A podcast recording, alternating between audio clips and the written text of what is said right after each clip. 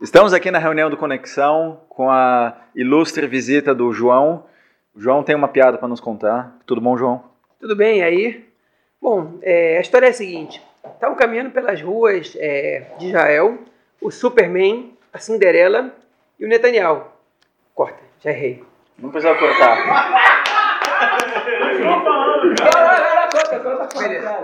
Estavam caminhando pelas ruas de Israel o Superman, a Cinderela e o Pinóquio. E aí, de repente, eles é, vem um, um cartaz anunciando um concurso, Homem Mais Forte do Mundo. O Superman vira e fala, opa, deixa essa comigo. Passou dois minutos, volta o Superman com o troféu.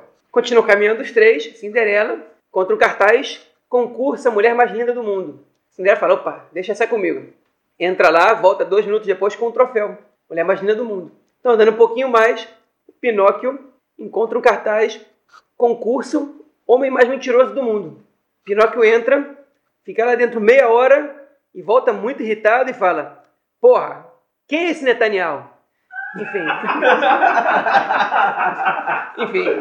Pois é, essa piada é só para a gente ilustrar é, essa semana de encontro de Netanyahu com Trump, porque essa piada podia ser contada com o Trump também no lugar do Netanyahu, porque o Trump é famoso pela, pelas mentiras que está contando, pela manipulação da imprensa e depois por jogar culpa na, na própria mídia por isso.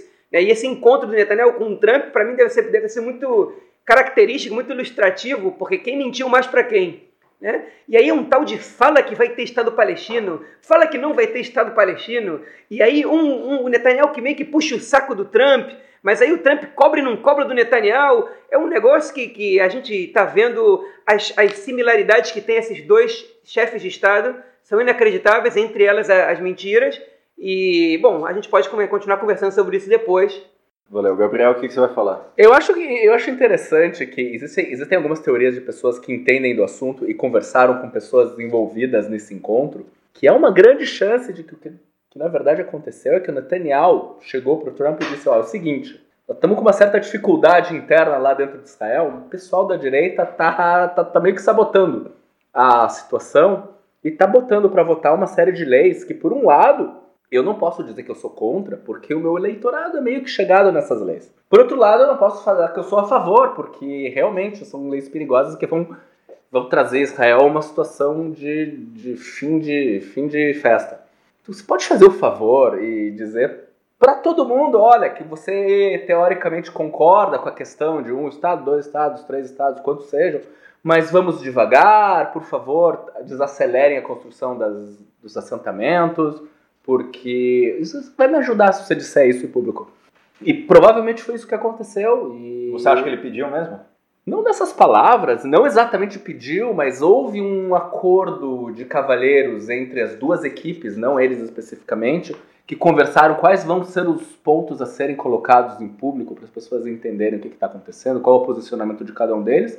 E evidentemente a gente vê depois dessa, dessa da, da coletiva que ninguém sabe qual é a posição nem do Trump, nem do Netanyahu, e era exatamente isso que os dois queriam. É, eu, eu vou comentar um negócio que o João falou, que é difícil saber quem mente mais, é, o Netanyahu e o Trump, e pode aplicar. Eu acho que isso não se aplica ao Trump, porque para você mentir, você tem que ter uma noção do que é uma verdade. E o Trump não tem essa noção. Então, é impossível você mentir se você não dá o valor à, à, à noção de que tem fatos que são verdadeiros e são falsos. Porque um mentiroso, ele sabe que é verdade, ele sabe que é mentira, e ele escolhe falar mentira, porque ele está ludibriando alguém. O, o, o, Trump, ele não é assim. É, existe até... É, tem, tem um, um texto bem legal que eu posso até linkar depois. Tem um filósofo americano que escreveu um, um texto chamado On Bullshit, sobre bullshit. Que bullshit não é nem verdade nem mentira, é um negócio fora disso e que é, isso se aplica a ele. Cláudio? Eu acho que o que a gente está vendo é uma, uma época de. como se fosse o início do namoro, né? Eles estão um flertando ou, ou, cortejando um ao outro, porque a gente está vendo com o Trump falando que ele é a favor de qualquer solução, desde que os dois lados concordem. Ou seja, ele não é a favor de nenhuma solução, porque não tem nenhuma solução que os dois lados estão concordando. E por outro lado, a gente está vendo que o Netanyahu com uma, uma paciência infinita com o Trump, porque se tivesse sido o Obama que esqueceu de mencionar no Dia Internacional do Holocausto que o Holocausto foi contra os judeus, a gente não deveria, a gente não teria perdoado. Mas como foi o Trump, a gente deu uma chance, porque a gente está cortejando ele. A gente está querendo começar esse namoro. E se tivesse sido o Obama que esquivou numa pergunta muito simples sobre antissemitismo, a gente não teria perdoado. Mas foi o Trump e, e, e o Trump sempre esquiva sobre antissemitismo. Então a gente está disposto a dar uma chance para ele para tentar construir uma relação que, na opinião do nosso governo, não era tão positiva com a administração anterior. E caso né, o Trump continue falando, fazendo essas gafes, a paciência do Netanyahu supostamente vai acabar? Eu acho que ele vai ter uma paciência bem longa, mas se as gafes começarem a se tornar fadirra, né, vergonha para o Netanyahu na ONU e tudo, aí ele vai começar, ele vai ter que se virar nos 30. Tem o, o, é divertido ver que o Netanyahu está numa situação aqui em Israel agora, que ele, ele até pouco tempo atrás, ele punha a culpa de tudo no, no, no Obama, né? É, é unha encravada, culpa do Obama. É, é, é, é, problema de inflação, culpa do Obama. É, os palestinos isso, é culpa do Obama. Agora ele não pode mais fazer isso, porque não tem mais Obama. E agora só tem o, o, o Laranjinha. E faz o quê? Você não pode falar em público a culpa é do Trump. A culpa é da esquerda, esquerda da imprensa esquerdista. A culpa é da. Sim, mas junto com isso tinha o apoio do Obama, que era o, o, o arqui-inimigo do, dos sionistas e do, do povo de Israel e dos judeus do mundo inteiro, porque ele quer dominar o mundo. E agora já não tem mais isso. E é, e é o que o Claudio falou. O que, que agora que, que o, o Netanyahu vai fazer a respeito? Marquinhos. É, um pouco também no sentido que o Claudio falou, dessa paciência. Logo depois da, da entrevista é, deles dois, houve uma outra entrevista do uma outra Messibat Tonaim, né, uma conferência de imprensa é, do Trump e um ele queria ele pediu para os jornalistas uma uma pergunta amigável. Então um jornalista Haredi, religioso ortodoxo, levanta a mão e fala: ah, "Eu quero fazer uma pergunta".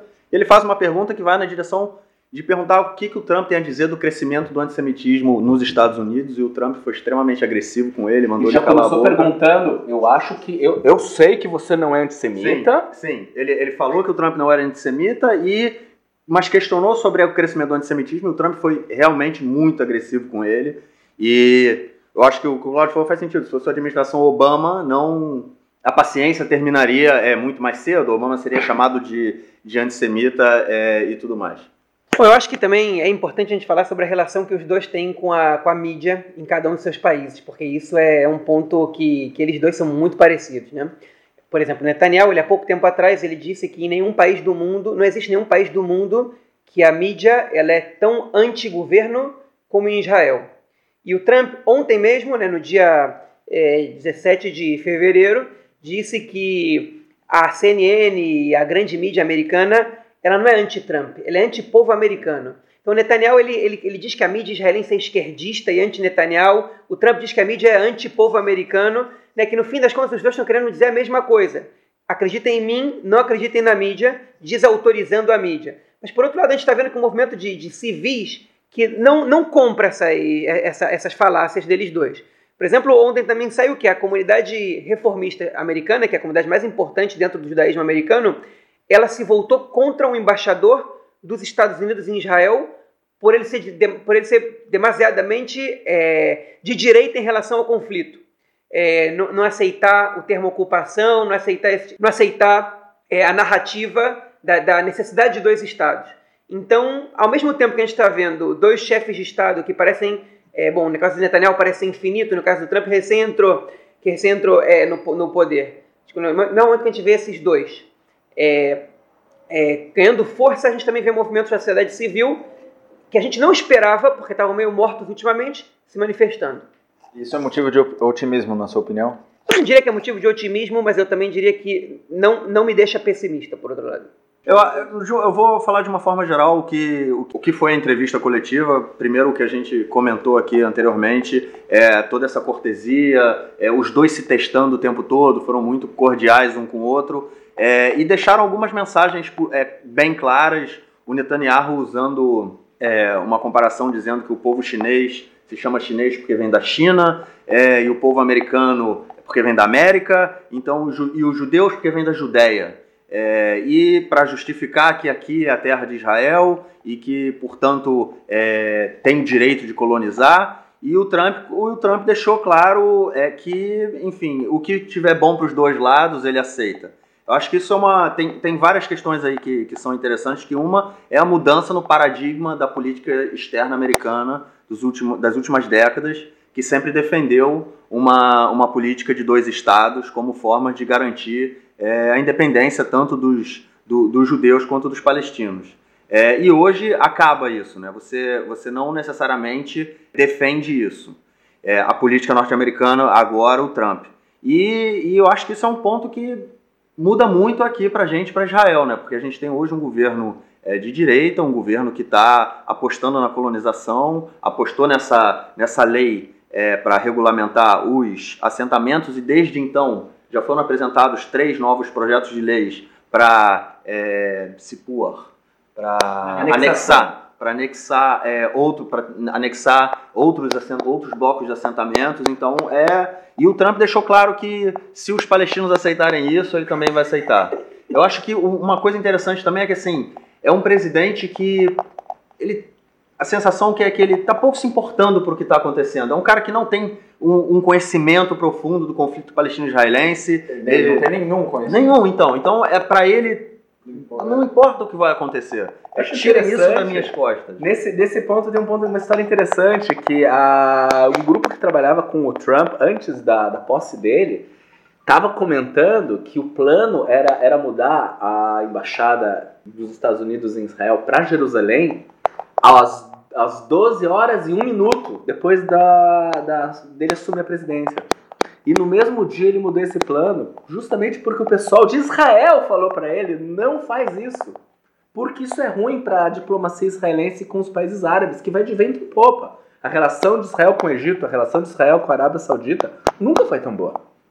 É uma situação muito boa de, de, de relacionamento deles de comércio, de, de trabalho mútuo, inteligência e etc. E isso é uma, uma questão que de repente deve, deve ter absorvido o Trump 5 segundos. Ah, ah, tá bom. Uh, ok, it's gonna be great. Gonna, uh, yeah.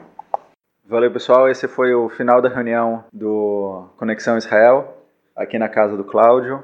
E para fechar esse podcast, a gente vai dedicar para vocês a seguinte música do Arik Einstein, Ani Oev Lishon.